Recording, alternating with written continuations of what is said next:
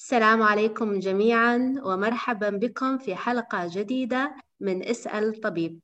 ضيفنا اليوم هو دكتور أيمن رئيس رئيس قسم الجراحات والمسالك البولية في المستشفى العسكري بمملكة البحرين. يا هلا فيك دكتور وسعيدين جدا بتواجدك معنا اليوم وتحية خاصة من الإمارات لمملكة البحرين. أهلاً الدكتوره لميس أنا يعني كلي سعادة وفخر أصلا إني أنا ضيف اليوم في حلقتك. يعني فكرة جميلة ويعني أحييك عليها. وتحية أيضا من من البحرين لدار لابو من ابو ظبي دار الظبي دار بيت زايد. البحرين وأبو ظبي بلد واحد يعني والبلد الأعز علينا والشعب الأعز على البحرينيين كلهم يعطيك العافية. شكرا جزيلا. شكرا شكرا دكتور وإحنا جدا جدا سعيدين بك. واليوم الجمهور طبعا يتابعونك عبر قناة اليوتيوب والبودكاست وأيضا في إنستغرام وقنوات ال social media. راح يكون موضوعنا عن حصوات الكلى. والحصوات اللي هي بالمسالك البولية بشكل عام. واخترنا هذا الموضوع في شهر نوفمبر ومثل ما يقولون الحين شهر نوفمبر لزيادة التوعية بهذا المرض بالإضافة إلى أمراض أخرى ممكن أن يصابون بها الرجال وأيضا النساء. فدكتور إذا تحدثنا أكثر عن حصوات الكلى وتعطينا نبذة عنها. شوف شوفي دكتورة هي حصوات الكلى هي الشيء اللي شدني لمجال جراحة المسالك البولية. يعني كانت وايد يعني كان عندي مثل ما يقولون شغف بعلاج حصوات الكلى والتقنيات الحديثة اللي دخلت في آخر فترة. بس ببتدي وبتكلم عن شيوع حصوات الكلى. حصوات الكلى يعني في منطقتنا لعدة عوامل منها المناخ الصحراوي في المنطقة منها الأطعمة الغنية عادة بالأوكزاليت اللي موجودة عندنا إحنا في المنطقة السمنة المفرطة السكر الزائد يعني اللي أصاب يعني فئات كبيرة من المجتمع كلها تعرض المرضى الحصه للإصابة والتكرار الإصابة في حصوات فلها أنواع متعددة حصوات الكلى. يعني تتدرج من حصوات الكالسيوم الكالسيوم الأوكزاليت اللي هي أكثر الشيوع عندك كالسيوم الفوسفات الفوسفات الثلاثي النقرس وفي في حصوات السيستين. كل نوع طبعا له مسببات. الحصوات الكالسيوم هي اللي طبعا بعدين في نهاية الحلقة بنتكلم عن الأغذية اللي لازم الجمهور يبتعد عنها أو يتحاشاها علشان يقلل من الإصابة بها. حصوات كالسيوم الفوسفات طبعا هذه بالإنجليزي نسميها ال metabolic diseases إذا في في يعني عنصر عائلي أو شيء مسبب للحصى من عند الوالد أو الوالدة بيكون المريض أكثر عرضة للإصابة. حصوات الفوسفات الثلاثي هذه من تكرار الالتهابات، هذه تزيد عرضة المريض للإصابة بهالنوع من الحصوات. حصوات النقرس طبعا هذه لها علاقة بالوزن، لها علاقة بالنوع أنواع الأطعمة الغنية ماده ال uric acid اللي المريض يكثر منها ومرضى السكر طبعا بعد معرضين لهالنوع من الحصوات. الأخير هو نوع حصوات السيستين وهذه يكون في خلل في تكوين البول اعزكم الله يكثر من تكوين هالنوع من الحصوات. طبعا هذه أنواع الحصوات وتكلمنا إحنا عن شيوعها. التشخيص. ممكن سامحيني يعني قاطعيني إذا عندك أي سؤال. لا بالعكس أنت الحين حمسني نعرف كيف نشخص. يعني في أنواع كثيرة من الحصوات وأسباب مختلفة. يعني يمكن إحنا نسمع كله يقول اشرب ماء اشرب ماء بس واضح إن هي مو فقط موضوع جفاف مثل ما أنت قلت إن هي مواضيع أخرى. فإذا تقول لي الحين عن التشخيص دكتور كيف ممكن نشخص الحالات؟ إحنا شوفي معظم الحالات اللي تجينا نوعين. نوع من المرضى اللي يجون الطوارئ بألم حاد إما أنه يصحيهم من النوم أو هم قاعدين مثلا يطالعون تلفزيون فجأة يحسون بألم شديد في الخاصرة سواء اليمين أو اليسار ويسمون يقولون إن الألم تسعة من عشرة في من شدة ألم متواصل بس يزيد ويخف بالإنجليزي نسميه كوليكي مع لوعة ممكن ترجيع ألم ما في شيء يخففه والنساء اللي صادهم الطلق الطبيعي يقولون إن الألم دي أشد من ألم الطلق فهو ألم شديد. النوع الثاني هو المرضى اللي عادة إما يكونون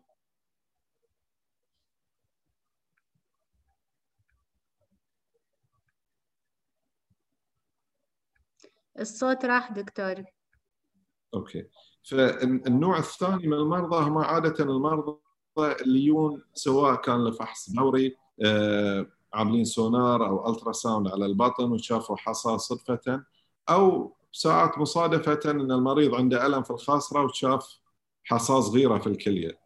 ال ال بعد التشخيص السؤال الأهم يكون مين المريض اللي يحتاج علاج ومين المريض اللي ما يحتاج علاج، يعني في مرضى ممكن الحين أشخصك بحصاه وأقول لك ممكن ننتظر ما له داعي التدخل لأن التدخل له مضاعفات محتملة. يعني ما في اي يعني أي تدخل سواء كان منظار أو غير منظار له مضاعفاته فإحنا في هالوضع إذا ياني مريض وعنده حصاه أقل من 4 ملي في الكلية صدفة أقول له اتركها في حالها أسوي له كل التحاليل وأتابعه. إذا كبرت كبرت معناته في تدخل. إذا ما كبرت الحصى وظلت على ما هي عليه نواصل المتابعة مع احتمال إن الحصى ذي تطوف في حالات ما نعطيهم الخيار هم يعني أربع آه، فئات من المرضى. الطيارين ما حد يبي طيار يصيد ألم حصى وهو فوق في وياه في الطيارة. النساء في سن الحمل. هذولين بعد في نفس الشيء يعني الحصوات في فترة الحمل حصوات الكلى يعني من أسوأ يعني المصادفات اللي الحامل تبي تتجنبها المرضى اللي عندهم كلية واحدة ما ما يصير نتركهم بحصى والمرضى اللي عندهم فشل كلوي هذولين لازم ننظف الكليتين علشان نبعدهم عن خطر الفشل الكلوي. طبعا هذه التشخيص. كيفية التشخيص تتدرج من X-ray عادي الأشعة السينية أو ال ultrasound الخطوة اللي بعدها اللي هي السونار. وأخيرا الأشعة المقطعية من غير صبغة. لأن هي هذه طبعا أوضح واحدة بس فيها الإشعاع يكون أكثر.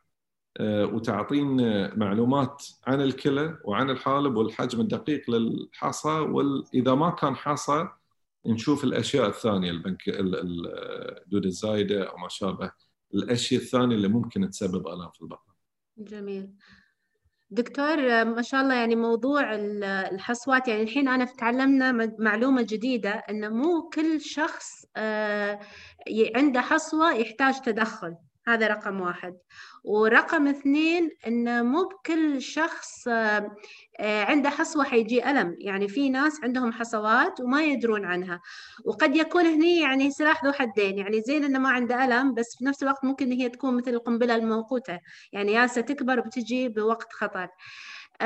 فدكتور كيف يعني هل في طريقة مثلا إحنا نسويها عشان نطمن يعني أنا الحين ما أعرف إذا عندي حصوة لأ فشنو ممكن تنصح لشخص مثلي مثلا إن عشان يطمن على حاله؟ إذا تشوفي إذا عندك شك إذا حسيتي بنغزات في الخاصرة طبعا ما في شيء روتيني إن الواحد يسوي ultrasound على الكلى سواء لبعيد الشر أورام أو حصى شيء دوري بس هي من الفحوصات الدورية حين اللي مثلا من سن معين نبتدي نسويها بالاحتياط. فإذا بتسأليني عن رأيي بيكون ultrasound ultrasound على البطن منها بتشوفين الأعضاء الثانية ومنها بتشوفين الكليتين وتتأكدين إن حجمهم طبيعي لونهم طبيعي طبعا لأن بعيد الشر فشل الكلوي لون الكليه يكون مختلف على ال ultrasound وما في تضخم أو حصوات. طبعا أنا كلامي كان عن حصوات الكلى. حصوات الحالب هذه كلام آخر. حصوات الحالب مثلا إذا يجيني مريض من من الطوارئ وعنده ألم بس الحبوب مسكنه الألم.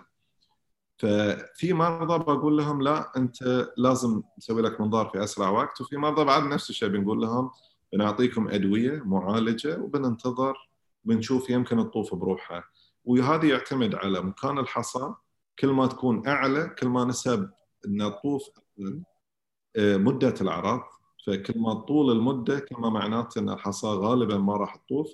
والسبب الرئيسي الآخر حجم الحصى. فهي أقل من 5 ملي نسب أنها تطوف أعلى. فكل هذه العوامل نحطها في بالنا قبل لا نعرض على المريض الطرق العلاجية. جميل دكتور.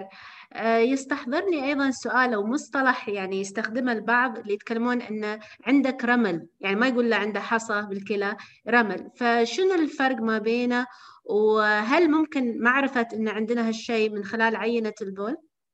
أنا شوف أنا كنت أؤمن بهالشيء قبل أسوي مناظير الكلى أدخل داخل الكليه وأشوف بس ما في رمل داخل الكليه يا في حصى أو ما في حصى في ساعات شوف في ساعات تكلسات داخل الكلية ممكن بالسونار يشوفونه ويقولون إنه في حصى آه، أو تراب أو يسمونه رمل هم عادة آه، يعني زملائنا في قسم الأشعة.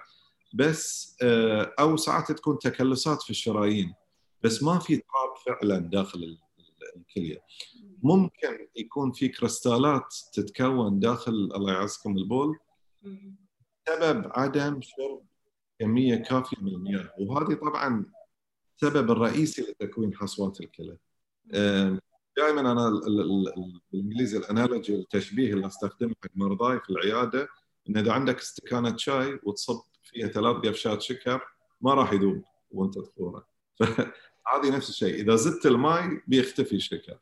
فالملح اللي في الله يعزكم البول يتكون يسبب الحصى بسبب عدم شرب كميات كافية من المياه. نعم وهذا اللي يفسر يمكن إنه منتشر عندنا مع الحرارة والجفاف الوقت اللي إحنا نسته... نحتاج ان نستهلك كميات أكبر من السوائل. آه، دكتور طبعا الحديث عن الحصوات جدا شيق يعني واصلا يوم كنت أبحث في الصور يعني ما أدري بعد إذا عندكم صور آه، شفت ألوان وأشكال الحصوات يعني كأنها صارت gemstones أحجار كريمة ومميزة فما أدري يعني يمكن أنتم من خبرتكم أكيد شفتوا أشياء غريبة من ذلك. إي والله إحنا تشوفها ندخل تشوفين أشكال وألوان الحصى. صرنا ساعة مثلا طبعا إحنا الحصى لما نفتتها انبعثه للتحليل تحت المجهر عشان يعطيني نوع الحصى. أه والحصوات طبعا في حصوات الكالسيوم الأوكزالات اليابسة هذه يعني شكلها تشوفينها غامج أسود وأملس ويلمع في حصوات ثانية لا تكون أه الحصوات النقرس تكون نوع البرتغالية ذهبية. فكنا تشوفين ذهب يعني قدامك. وحصوات أخرى تكون رجيجة نوع اللي تسمينها مثل مراويك مراويكم بعدين في الفيديو. بالليزر. نعم وأتوقع انه ممكن الناس يكون عندهم خليط من الحصى يعني ملون مرة شيء أسود وشيء برتقالي وكذا صحيح؟ لا في أشكال ولا. طبعا أنا دائما المرضى لأن أتناقش وياهم عقبها أقول لهم يا حصى بنيان أو كان حصى ضعيف إنه سهل التكسير. وسبحان الله يعني يون إنه أحجام كبيرة بس آه، سلسة وتيج أحجام صغيرة لكن ما شاء الله يعني حصى صلبة. سبحان الله سبحان الله. آه، دكتور الزراوي أنت ما خبرتنا عندك فيديو أو شيء حاب تشاركنا فيه؟ طبعا الناس اللي يسمعونا على البودكاست أنصحكم بالاطلاع على قناة اليوتيوب. آه، بحط لكم إن شاء الله الرابط في ال description وتقدرون تشوفون الفيديو معنا إن شاء الله. آه، دكتور إذا حاب تشاركنا الفيديو الآن؟ مبدئيا ببتدي وياك بالصور بس عشان أروح ثلاث طرق العلاج وبعدين بنروح ممتاز. share ال screen okay فنبتدي بطرق العلاج آه، واضحة الصورة دكتورة؟ إي نعم واضحة. هذه طبعا النمط الأول للعلاج هو الموجات الصادمة. الموجات الصادمة آه، عادة ما المريض يكون آه، منوم مثل ما شايفين إحنا هني على على الطاولة. نعطيه تدويخ والموجات الصادمة توجه للحصى داخل الكلية. إحنا هني في البحرين ما اعرف الإمارات عندكم شو يسمونه بس بالعاميه البحرينيين يسمونه الليزر مع انه هو مو بليزر هو موجات صادمة. ف أنا قمت أسميه الليزر معاهم مع انه هو هذه أول طريقة. هذه غير تداخلية المريض يحبها إذا هي داخل الكلية طبعا بتكون هي الطريقة الأولى بس لها أشياء تمنع المريض تمنع الطبيب إنه يقدمها للمريض. اولا الحمل آه، ثانيا إذا في التهاب أو انسداد آه، أسفل الحالب أو إذا المريض يأخذ مسيلات الدم. هذه هاي النوع ما تقدرين تسوينه إذا المريض كان عنده واحد من هال في هال واحد من هالحالات. الطريقة الأخرى حق حصوات الكلى آه، واضحة الصورة دكتور؟ إي نعم واضح دكتور. المرضى اللي عندهم حصى داخل الكلى نستخدم لهم منظار الميرن المنظار طلع في نهايه في منتصف التسعينات ندخل من الحليل داخل مثانة حالب الكلى للكليه نكسر الحصى براويكم بعد في الفيديو بالليزر. وبعدين ناخذ الحصى إحنا نسميها الباسكت السلة اللي هي تاخذ علشان الحصى من داخل حوض الكليه بعد التفتيت ويمر في الحالب. الطريقة الثالثة هي هذه اللي هي تشوفين هو الدخول من الخاصرة. بالإنجليزي نسميه percutaneous nephrolithotripsy أو تكسير الحصى عن طريق الكلية من الدخول عبر الجلد. طبعا هذه للحصوات اللي هي أكبر من 2 سنتي حصوات كبيرة اللي ممكن تأخذ شكل حوض الكلية بالكامل. فهذه هي ثلاث طرق العلاج المتوفرة حاليا لحصوات الكلى. أه وراويك الفيديو حاليا نعرض للمشاهدين الفيديو. دكتور هي هاي الطرق يعني مختلفة. هل هي مثلا في طريقة أحدث من الأخرى أو أقل ألما خلينا نقول؟ يعني في يعني بايورتي في استخدامها ولا حسب كل شخص وكل حالته؟ هي شوف كل شخص وحالته. طبعا في في آه في ناس آه عندك الصورة دكتورة ولا؟ آه، إحنا سوينا الحين you can share it again if you want. تقدر. بدلها أسوي شيء آه شايفتها؟ هذا الفيديو نعم. إيه. فهذه هذه شوفي المنظار المرن. وهذه هذه هو الليزر اللي الناس طبعا تخلط بين التفتيت بالموجات الصادمة والليزر. هذه يسمونه ليزر الهولميوم وقدامك حلقه كبيرة. طبعا المريض لما تناقشت معه في هال في هالحالة كان النقاش عن إن الحصاة كبيرة فيفضل إن ندخل عن طريق الخاصرة. بس المريض تعرفين في مرضى لما تناقشين وياهم المضاعفات المحتملة قال لي ما في طريقة أخرى. قلت له والله في طريقة المنظار المرن بس معناتها إنه بتحتاج كذا جلسة.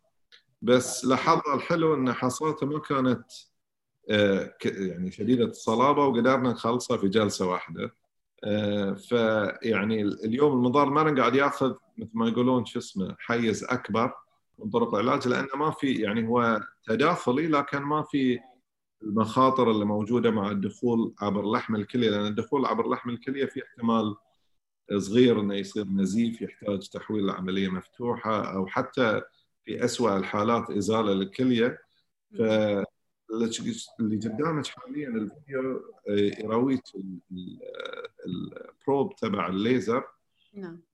والحصاه قاعدة تشوفين تكسر طبعا ياخذ وقت الموضوع وأنا قاعد أحاول أتحرك يمين ويسار في الفيديو بس على أساس انه بالإنجليزي نقول براشنج إن المنطقة علشان تكسير الحصى ما يترك لي أحجام كبيرة يترك لي أحجام صغيرة ممكن تطوف عن طريق الحالب لانها نعم.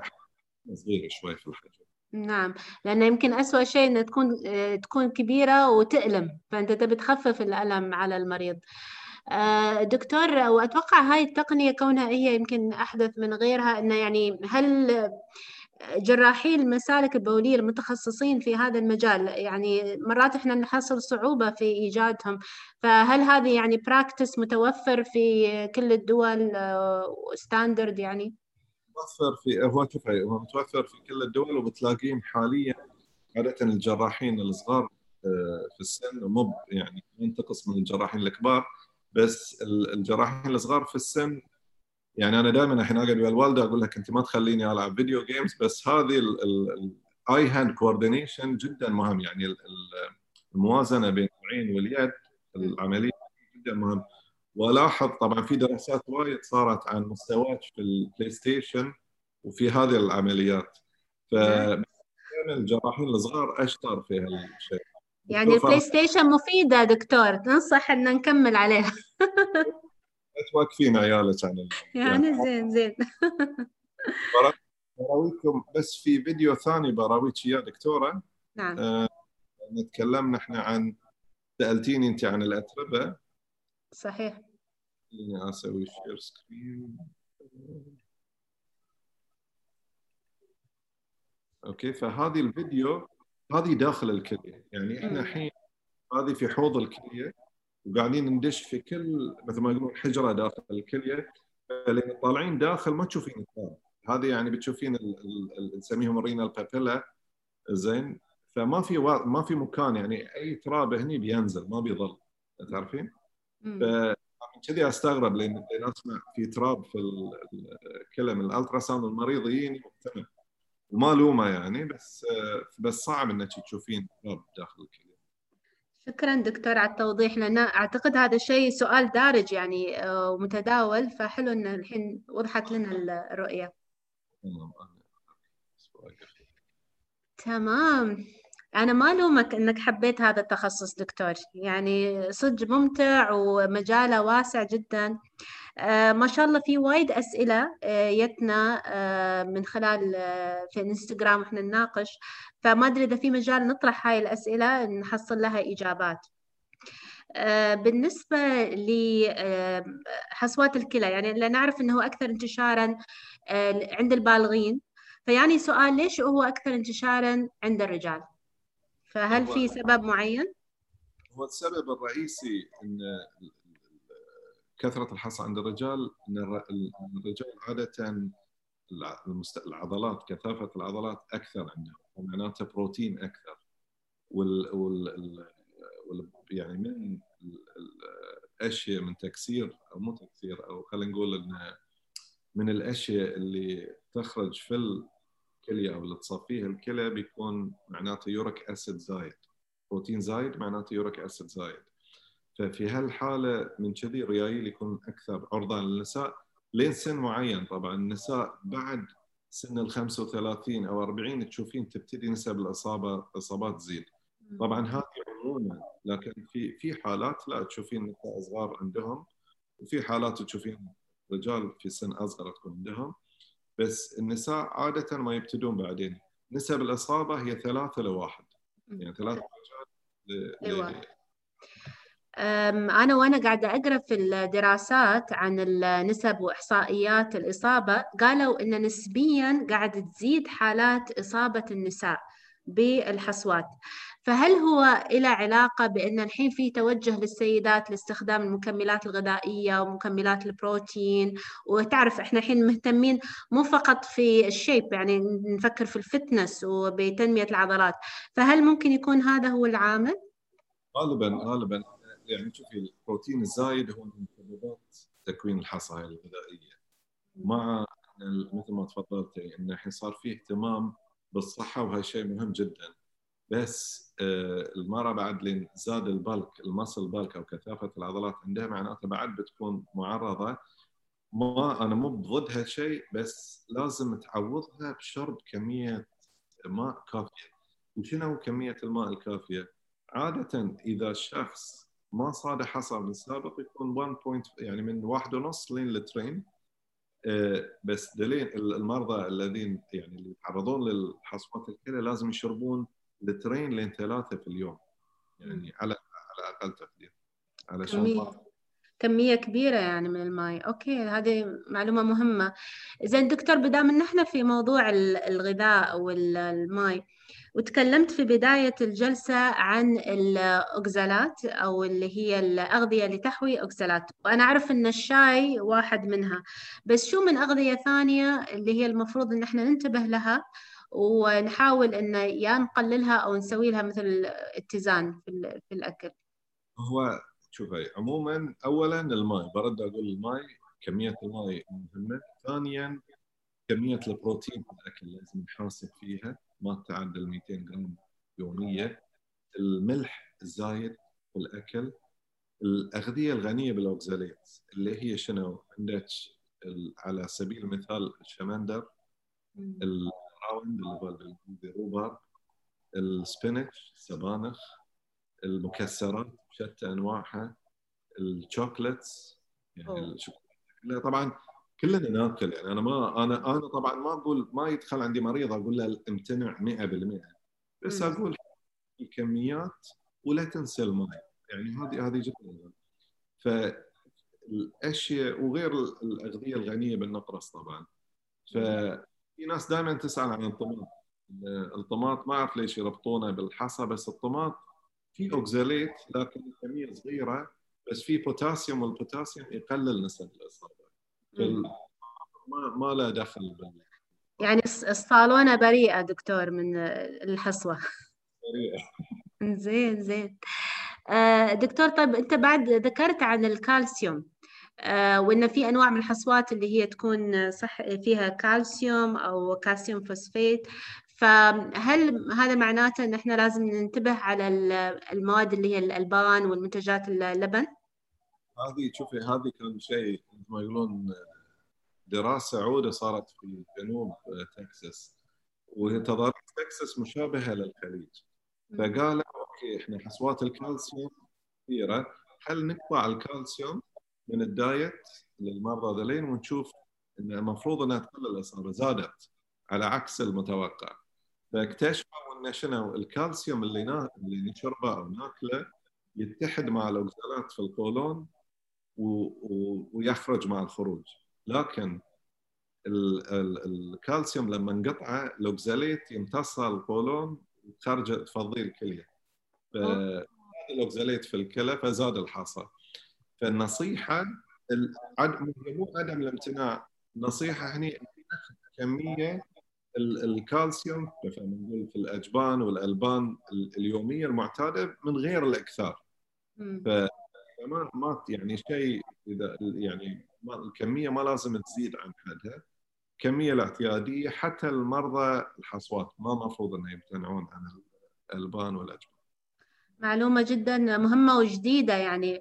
آه، فمعناته هي it's all about الاتزان والموازنة ما بين هذه المواد مع بعض. دكتور طيب أنا يعني يمكن من خلال الحديث إحنا فهمنا بس آه، شو خطورة الحصوات؟ يعني طبعا نعرف إن في ألم ونعرف إنه ممكن آه، يأثر يمكن على وظائف الكلى لكن على المدى البعيد يعني شو الخطورة الأخرى اللي الواحد لازم ينتبه لها من الحصوات وعشان كذا إحنا نهتم بعلاجها؟ أنا بعطيك ثلاث سيناريوهات باختصار. اولا الحصوات الكبيرة اللي تاخذ شكل الكلية اللي يسمونها بالإنجليزي staghorn calculi هذه تسبب ضمور في الكلية على المدى البعيد فصار صار كانت في دراسات إن المرضى اللي ما تعالجوا لسبب ما إيش صار في كلياتهم على المدى البعيد فصارت خسروا ذيك الكلية بسبب الانسداد الدائم للكلية. في بعدين الحصوات اللي تسد الحالب. الخطورة هني تكمن في الآتي إن أول ما يجي المريض بألم أول 48 ساعة بسبب الانسداد ممكن يختفي وفي ناس طبعا سواء اللي عنده سكر أو اللي ما عنده سكر يمكن الله يعني راحمه وما اعطى كليه ما تحس بألم شديد. مشكلة هالنوع من المرضى انه أو المرضى اللي صادهم انسداد والكليه سدت الحالب واختفى الألم نسميها السايلنت ستون أو الحصاه الصامته إن الدورة الدموية مع الوقت تنقطع عن هالكليه. لأنها مسدودة فتضمر مع الوقت. والمده هي ستة أسابيع عادة. وأخيرا الحصوات طبعا إذا سدت الحالب في احتمال إنه تسبب التهاب. والالتهاب خطر فلازم هاي حالة طارئة لازم تروح المستشفى على طول. والأعراض عادة تكون ارتفاع في الحرارة. نعم. فعشان كذا يعني الوقاية خير من العلاج. دكتور يعطيك العافية وما أدري إذا في مجال ناخذ يمكن سؤالين أيضا. آه، في سؤالي إن هل ممكن ربط آه، الحصوات الكلى أو حصوات المسالك البولية بالعقم عند الرجال؟ هل هذا ممكن إحدى المضاعفات اللي ممكن تصير؟ ما المفروض. هو هو ما في ارتباط يعني وثيق بين المسالك البولية والجهاز التناسلي ما عدا في إن قنوات القذف تفتح على منطقة البروستات نفسها.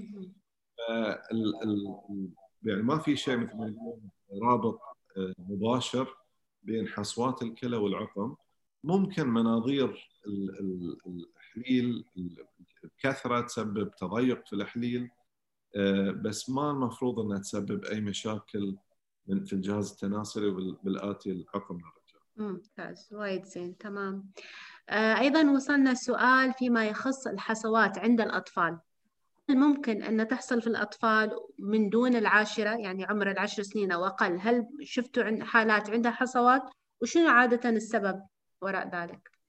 هو عادة شوفي في الأطفال يعني نادرا ما نشوف حصوات الكلى في السن المبكرة بس إذا تحصل تحصل إما لعامل وراثي كما تكلمنا سابقا أو حدثت في الصين حادثة أن في مادة استخدموها في الفورمولا تبعت الحليب الأطفال سببت تكلس يعني مثل داخل انسدادات في الكلى. فزادت عندهم حموضه الكلى بشيء مضطرده يعني في ذيك الفترة. بس عادة ما يكون شيء نادر وعادة جراحين الأطفال يستعينون بجراحين المسالك لأن إحنا مثل ما يقولون نشوف حصوات الكلى يعني بالراحة يعني مثلا اليوم كان عندي عمليات من ستة عمليات ثلاثة كانت حصوات. نشوفها بكثرة. بس آه، قبل سن العشرة لازم الواحد يتأكد أنه ما في عامل وراثي أو خلل في الهرمونات اللي تأثر على الكالسيوم وعلى تكوين الحصوات نعم. يعطيك العافية دكتور وشكرا لك وعلى وقتك وأعتقد أن إحنا محتاجين جلسة ثانية عشان نستمتع على هالمعلومات القيمة.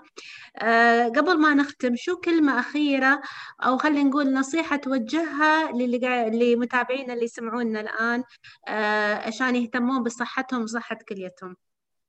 أنا يعني طبعا برد كذا مرة بس شرب الماء وفي فترة طبعا وبعد بقول إن إحنا جراحين كلى ومسالك بولية كمية مناظير الحصى اللي نسويها في الثلاث شهور بعد شهر رمضان يعني تزيد بشكل مفترض أنا ما أقول إن الصيام يزيد حصوات الكلى بس هو عدم شرب كمية كافية من السوائل في فترة الصيام خصوصا إحنا في رمضان في السنوات الماضية كان الجو حار.